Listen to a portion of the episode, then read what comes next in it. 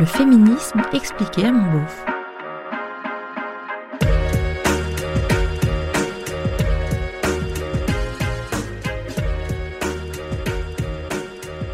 Tu savais qu'à cause du féminisme, des femmes quittent leur conjoint? Comme quoi, ça fait pas que du bien. Ah, tu veux dire, grâce au féminisme, certaines femmes trouvent le courage de se libérer? Tu vois, c'est une question de point de vue. Bon, je te cherche un peu, mais on peut creuser si tu veux. D'abord, oui, je le sais, et oui, c'est vrai. Certaines femmes, en découvrant le féminisme, ont le sentiment d'ouvrir enfin les yeux sur tout un tas de petites ou grandes oppressions et inégalités vécues au quotidien et le fonctionnement du couple leur devient insupportable, alors elles finissent par partir.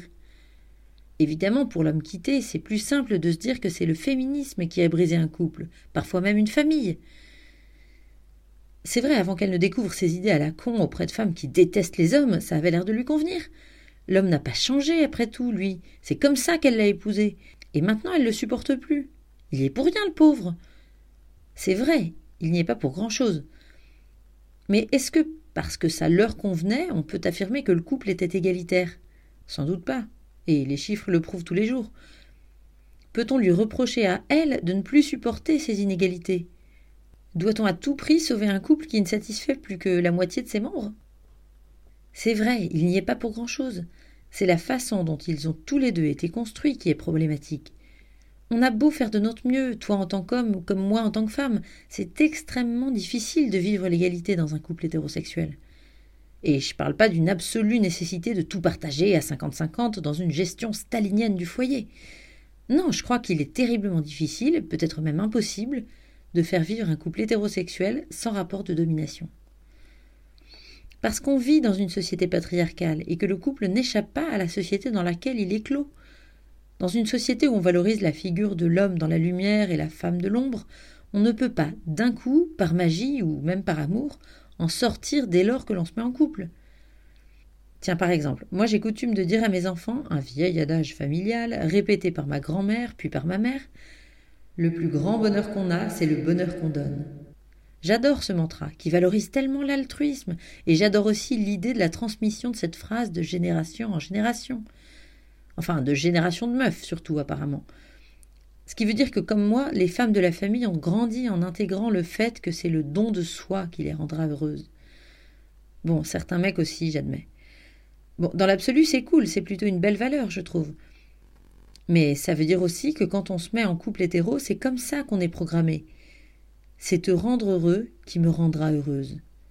Mais comme le mec n'a pas été programmé de la même façon, il attendra légitimement de sa femme qu'elle le rende heureux. Et donc si son bonheur à elle est dans celui qu'elle donne, son bonheur à lui est bien dans celui qu'il reçoit. Le féminisme, c'est pas la mort de l'altruisme, hein. c'est juste du rééquilibrage. Apprendre aux filles à aussi aimer recevoir et aux mecs à aussi aimer donner. Bien sûr, c'est caricatural, mais si beaucoup de femmes se retrouvent dans ce ras-le-bol, au point parfois de quitter leur mec, voire même de sortir avec des femmes, c'est peut-être qu'il y a un vrai problème avec le vieux modèle masculin, non? Allez les mecs, c'est le moment de jouer collectif, et pas contre nous, mais avec nous. Côté meuf, on a déjà pas mal avancé sur les qualités qui vous étaient réservées. Humour, pouvoir, courage, ambition, confiance.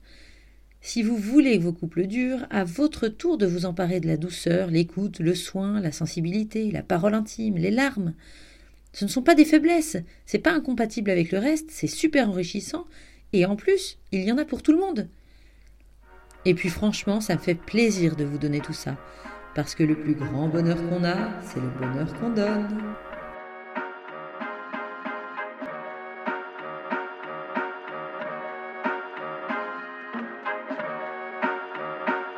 C'était le féminisme expliqué à mon beauf, un podcast d'Aline Baudré-Scherer.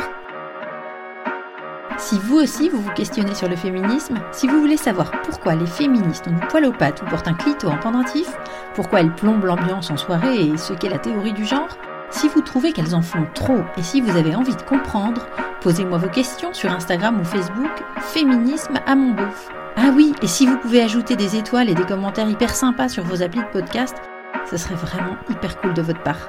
À bientôt!